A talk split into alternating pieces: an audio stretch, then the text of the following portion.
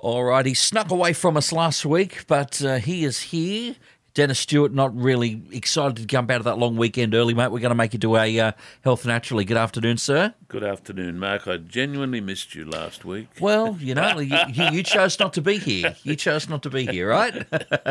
but uh, I have been listening intently over here over the oh, last yeah. few weeks, making notes. Mm-hmm. And I know that you've been having a look at uh, a lot of those springtime summery mm, herbs and plants. Yep, yep. Um, yeah, we looked at the chickweed, ribwort, and there's one today that you'll be looking at, and that'll come to us from some correspondence from the jolly UK. Look, I'm going to be looking at one of my most uh, used and highly regarded herbs, which at this moment, even in my uh, property in the Hunter Valley, is now coming out of its uh, wintertime slumber and is in full, um, how can I call it, full leafed stage, looking beautiful. And uh, I'm talking about that remarkable herb called Vitex agnus castus, probably one of my most favoured and frequently prescribed herb.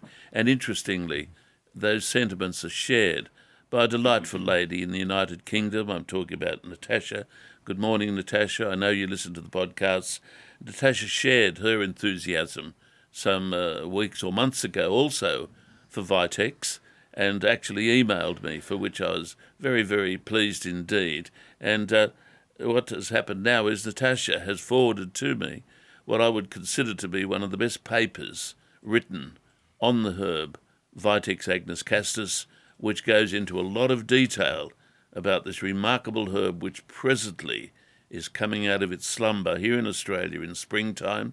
We're going to talk about Vitex agnus castus a remarkable herb. Let me say that again a remarkable herb. And Natasha, thank you so much for a copy of your dissertation. I have read it with enthusiasm, and I do trust you will get this published so that other practitioners may uh, benefit from the work that you have put in to studying and uh, documenting your understanding of Vitex agnus castus. Dennis, before we start today, got anything exciting planned for the weekend? Look, it's a very exciting weekend for us, more so uh, today, in as much that my great grandson, who has just turned one year of age, is going to come up from the Central Coast with my uh, with my grandson to visit us. So that's a big uh, a big uh, level of excitement for myself and my wife. I'll be racing back to the Hunter Valley from the from this program to welcome my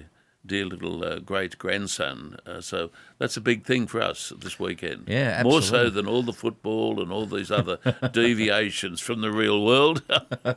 all right, we'll, we'll, be here all day if we go down that road, Dennis. But um, look, this uh, this special herb that's coming out at the mm, moment, like mm. you said, even on your property, yep, it's starting yep, to yep, make an appearance. Uh, wow us with it. Now, look, I'll talk a little bit about Vitex agnus castus because um, I consider it from my many years of using it and prescribing it and reading about it and lecturing on it, probably the most important medicinal herb, particularly for multiple female conditions. Now, that's a big call, and I use a lot of herbs in practice, but Vitex agnus castus, also known as chaste tree, the berries of that mature plant, they form the basis of an exciting medication that uh, addresses many, particularly chronic conditions that many women experience. Now, let me just say, presently here in Australia, as we're coming into the end of spring and moving towards summer, Vitex, the, the leaf of it, leaves of it, beautiful as they are, um, will give way to the development of a, a flowering spike of blue flowers, so that anyone that has the tree uh, can look forward uh, to this. Uh, when I say tree, it doesn't grow much taller than about two metres, if, if that. So it's not a huge tree, but it climaxes in its development by the production of what we call spikes of blue flowers, which give way to berries. And the berries are the part that are harvested and converted into a medication. I actually prefer Vitex agnus castus tincture or extract, that is, the liquid preparation of it, rather than solid forms. And I encourage listeners out there to get hold of this precious plant. It grows so easily here in Australia, and particularly in New South Wales and in in the in the Hunter region, and you'll not be you'll not be disappointed. If you have trouble getting it, and I suggest what you do is go to your local plant nursery and, and see if they can get it for you. But if you can't get it, what you can do is what we do. There is a, a nursery called Black Mountain uh, Nursery, which is between Armidale, believe it or not, Armidale and Guyra. And it has a lot of cold climate plants there. We, when Ruth and myself go uh, up to the New England region fairly regularly to, to gather herbs and, and, and look at them, we go to that beautiful nursery and we bring back inevitably plants, and Vitex agnus castus is, is available from that nursery um, if one can't get it from anywhere else. It grows very easily. I'm p- promoting its use because once you have it in your garden, you'll wait each uh, springtime for it to come out of its slumber and develop these beautiful green uh, leaves that it has and watch them develop into this beautiful spike of blue flowers. Now you you, you mentioned mm. uh, the berry and all of that. Yep, I have yep, to ask. Yep, taste. Uh, okay, look. okay, it, that's a start. I know what that means. The, the, the, the herb is also known as monk's pepper, and I'll talk about that in a moment. But it has a an unusual peppery taste. It's not pleasant, but re- remember, most medicinal herbs are not pleasant mm. to take, and Vitex agnus castus has a complex chemistry which is well known and discussed well in this paper that Natasha has sent me. Uh, it's a complex chemistry. The overall chemistry of the herb is what is responsible for the way in which the herb particularly addresses what I will loosely refer to as the hormone balance within the woman. We refer to it in our profession loosely as a hormone balancer.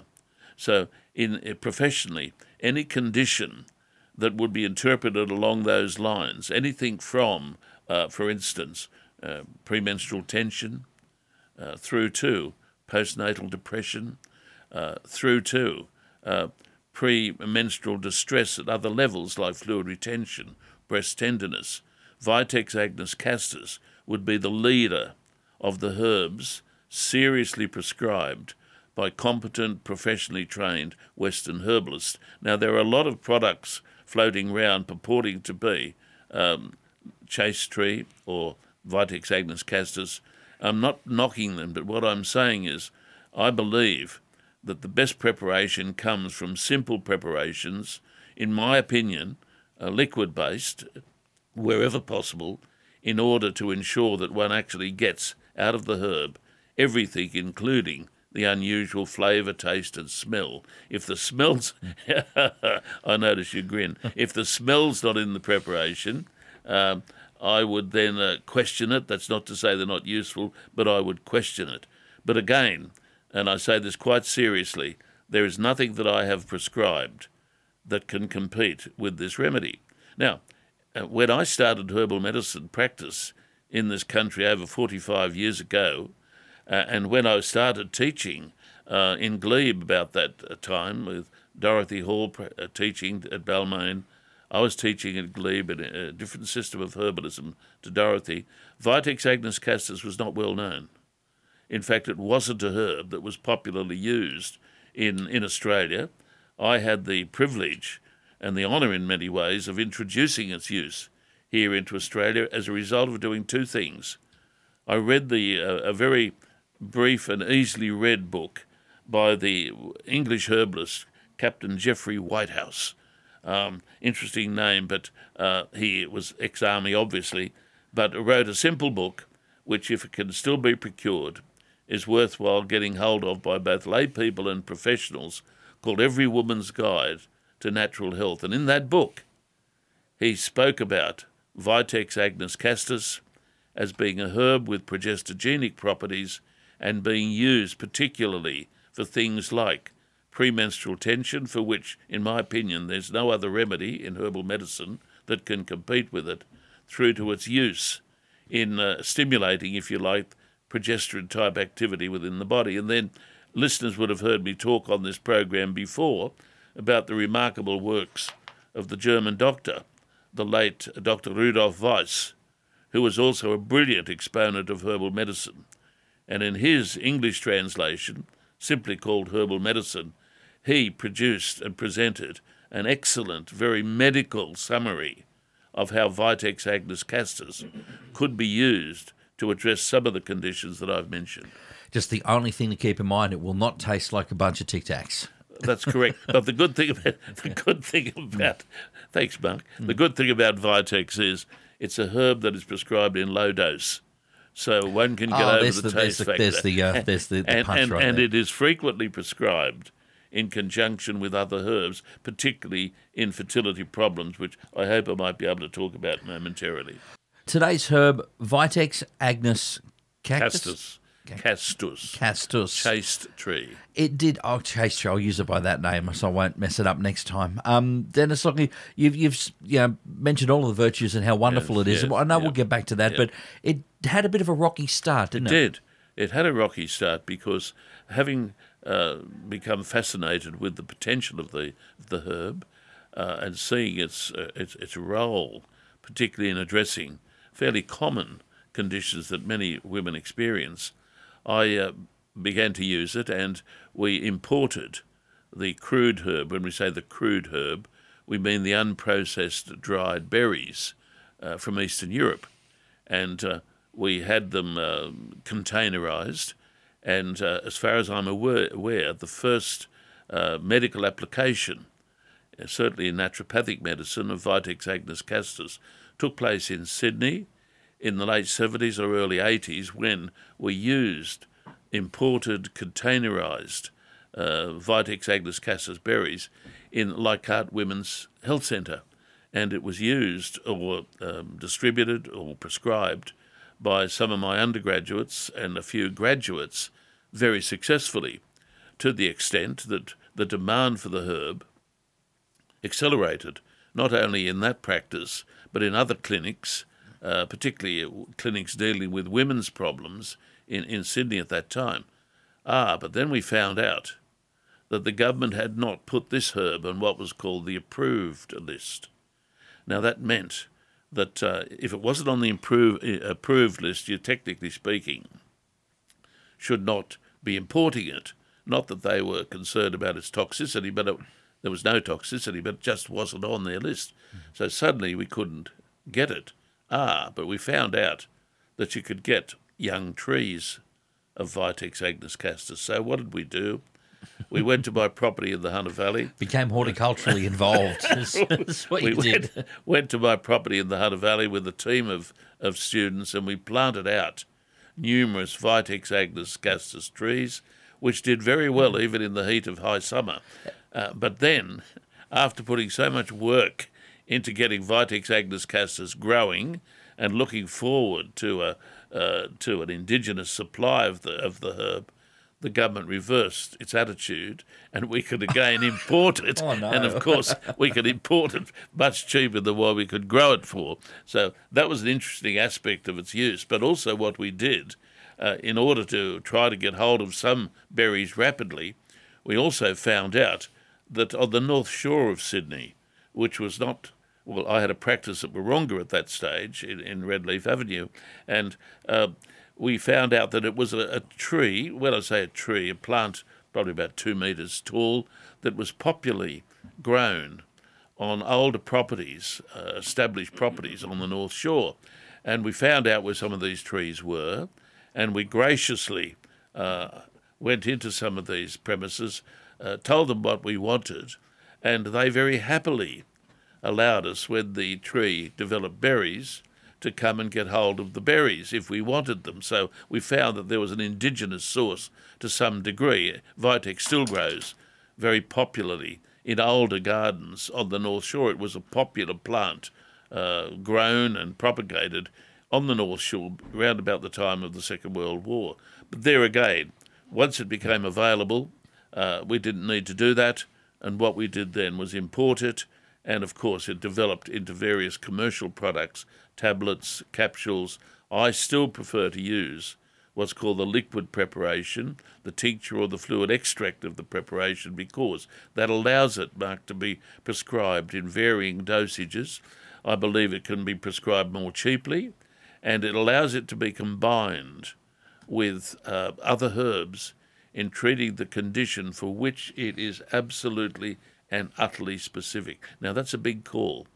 That is a big call.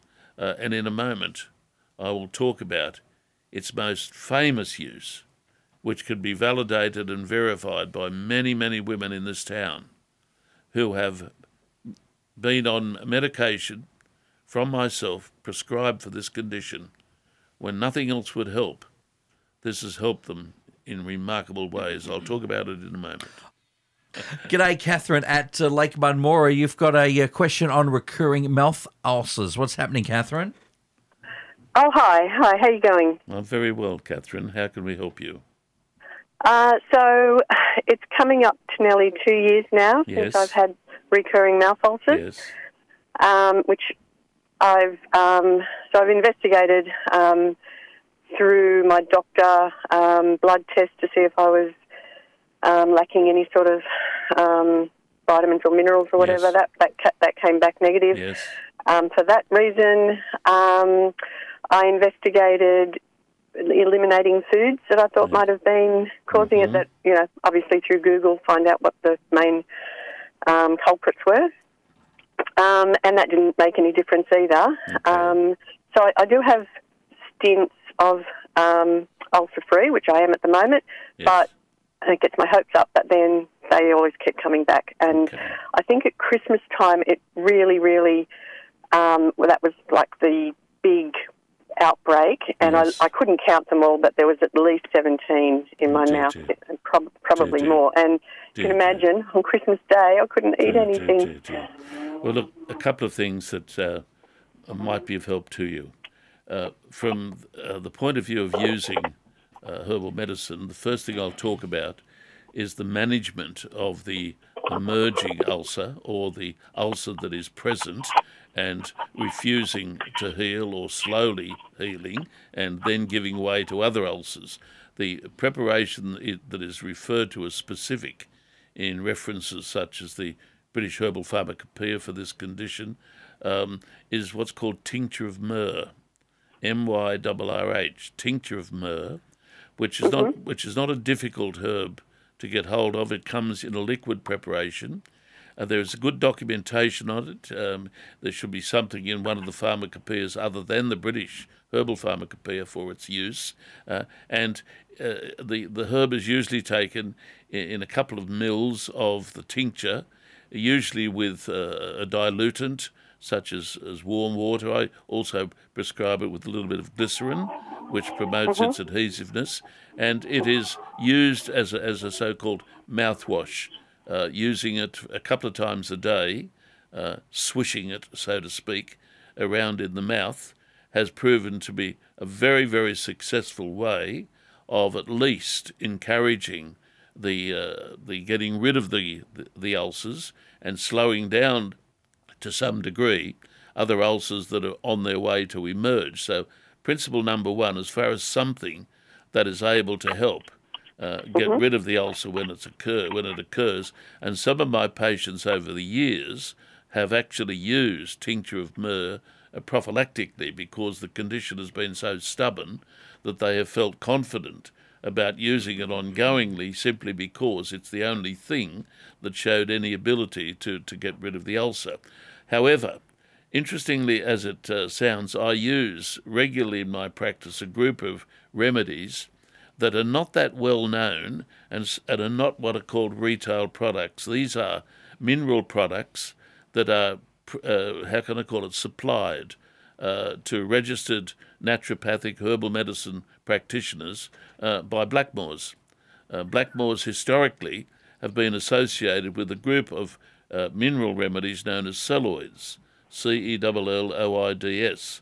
Now, naturo- naturopathic practitioners have access to those preparations, and they are essentially minerals, uh, very common minerals, but minerals which are present in the bloodstream. They, years ago, they would have been called tissue salts, but the Blackmore celloids are, if you like, a, a, a material rendition of those low dose preparations that were developed many, many uh, years ago as, as mineral based uh, remedies. And the celloids that I prescribe are directly from the Blackmores prescribing manuals. So if there are practitioners here listening, uh, mm-hmm. you, they, they can get hold of the manual. I still use the old manual on the so called celloids written by Maurice Blackmore, who was the historic founder of, of Blackmores. And the remedies okay. that, I, that I use are, are called uh, PC73. Now, I know that sounds very esoteric, almost secretive. It's not. It's the product name and code. PC stands for potassium chloride. Now, potassium chloride in what you might call a very, very, very, very, very low dose, almost a homeopathic dose, and I prescribe it with a, a preparation called SP96, which is uh, sodium phosphate uh, in the same celloid range. They come as little tablets, and I know it sounds an unusual way of pro- providing uh, benefit, but let me just say the practitioners of old who used the celloids, the mineral therapy developed by Blackmores, Maurice Blackmores, some of them went on to be some of the most successful uh, naturopathic prescribers in Australia's history. That is not well known. It should be well known because many naturopaths are not using these preparations and they are missing out on the benefits of these. So that's the way that I would go and suggest that you get hold of these from a practitioner. If you can't get them, you can always get them from my rooms at New Lambton. But that's the approach topical management with tincture right. of myrrh and an oral ongoing treatment based on CF43 and SP96. Best of luck with everything, Catherine, there. As uh, we move on, g'day, Michael from Carrington. Michael, uh, your wife has a, a skin uh, condition you'd like to talk about with Dennis today there. Yeah, thanks very much for having me on. Um, yeah, about five weeks ago, she had a bit of a bladder problem, and the doctor put her. She's never been to the doctors for 30 years, and she just had this bladder problem, and they put her on a drug. Well, then that's what we've put it down to. Mm. From then, from then on, She's got no skin on her fingers, oh God. her toes, the soles of her feet. She went back to the doctor, and the doctor did blood tests, and he said, well, she said, well, there's nothing wrong with you. Well, I said, you've got a skin problem. And, you know, she's putting cream on her, and it's no better. Her skin on her fingers is red raw. She's very sore. She's got flu-like symptoms. I sort of I googled it and I sort of got an idea what I think it might be, but the doctor doesn't seem to want to give her anything for it. And she's had it for five weeks. She's yeah, walking yeah. around like a penguin, and it is very, very painful, both her fingers and her hands. Yeah. Uh, it's coming up her legs. Has, has your doctor suggested you see a dermatologist, Michael? Well, I said that to him. The doctor didn't say anything. I said, well, go back. She can't get another appointment for a week. I said, okay. go and. But it, it, to have it for, for so long and not okay. get any better, there, there's something seriously wrong. It's it. Uh, I would definitely say there's something seriously wrong, particularly seeing your wife has never had this before, and it, it came on pretty well spontaneously, so you say, after the prescribing of the antibiotic. I don't. I don't think um, you're going too far uh, in saying that it is, in her case, a, a, reaction to the antibiotic. It may be what's called an idiopathic reaction, that is unique to your wife and not a common reaction. But antibiotics can have significant side effects. I know that very well as a result of my wife in recent times being prescribed fairly common antibiotic and still struggling with the uh, the consequences of that on the gut. In your case, your wife has a, a reaction on the skin. Let me just ask you, however, uh, has your wife uh, ha- received any or experienced any gut conditions with the problem?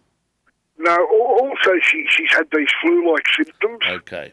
Um, she her immune system's very weak. Okay. And well, then what I would say, Michael, very cold all the time. She's okay. It it looks to be something here also that could be related uh, to a viral infection, and it may be, therefore, that it is not the antibiotic that has triggered it, although it looks to be that way. But respect the skill of your GP. But what I would be suggesting is if there is a, a suspicion that that it is uh, an immune depression, that her immune system is not doing well, then I would suggest what I normally pre- recommend for these uh, immune system conditions that you access the preparation known as astragalus 8, which I have which I have no hesitation whatsoever, Michael, in so in saying has a very quiet and, in my experience, a very safe ability to lift the patient's level of immune response, and if it is virally based, to see the virus progressively go into retreat. Mention that approach, the use of astragalus 8, to your doctor. He may he may suggest uh, a, a, brief exposure uh, to what are called oral steroids, uh, say uh, uh, some prednisone, uh, but he's your doctor. He would know whether or not that would be appropriate. If it is immune system, try the astragalus 8. Topically, uh, your wife would be using a steroid cream, would she, on, on the thing topically? No, not. I was just going to say, what what, what is a, a cream? Okay. Well, look, this might sound rather simplistic, but I have battled with various skin conditions all my life. That is, in fact, what has got me into this profession. In this case, just go to your pharmacist and ask ask for a simple zinc-based cream, a simple a, a simple zinc cream. Now, zinc is a protective, potentially healing substance which may lessen, which may lessen a lot of the uh, the symptoms. If you, it's it's safe, it's harmless, it's inexpensive. You get it from your pharmacist. It's a white cream, very cheap. Try it on a couple of the lesions to see if it mollifies or lessens the intensity of them. Also, don't overlook in this situation the usefulness of some of the old bath preparations, like, for instance, a bran or an oatmeal bath. That is particularly useful for palliating uh, some of the symptoms. Do that as a start. Discuss it with your GP. He's doing his best. Mention uh, stimulation of the immune system with some astragalus 8, uh, the use of a topical preparation, say zinc, a zinc cream, and if you have a bath, uh, bath preparations, old fashioned admittedly, say with some bran um, or, or oatmeal. Okay, we're just going to wrap things up with Dennis Stewart for Health Naturally today. Dennis, you, you kind of finished back where we started. Yeah, look, I just want to finalise my discussion on this remarkable remedy, and thank you again um, for this lovely lady, Natasha, that sent us her dissertation on it, supporting everything I've said. But, in my opinion, the role of Vitex shines in the management of what we refer to as functional infertility. It is the basis of my fertility treatments for the many, many women over the many years in which I have treated for infertility, that is, inability to conceive, and who have exhausted mainstream approaches, IVF, etc. My formulation, my fertility mix, which I have lectured on and taught all around Australia and in New Zealand and in Singapore, is based fundamentally on the use of a liquid preparation of Vitex agnus castus. And if practitioners, in my opinion, are not using that and are trying to help women with infertility, if they're not using it, they are missing out on one of the greatest contributions to the natural medication, the natural medicine treatment for functional infertility. All right, Dennis, just with that, uh, you have yourself a fantastic long weekend. Will do. Meeting the little fella today. Absolutely. Looking forward to meeting Leonardo Leslie Stewart. All right, and uh, you get him trained up to look at herbal medicine. Already medicine. starting. Already started. There we go. It's a big start today. Thanks for listening to this podcast from 2NURFM at the University of Newcastle. You'll find them all at 2NURFM.com.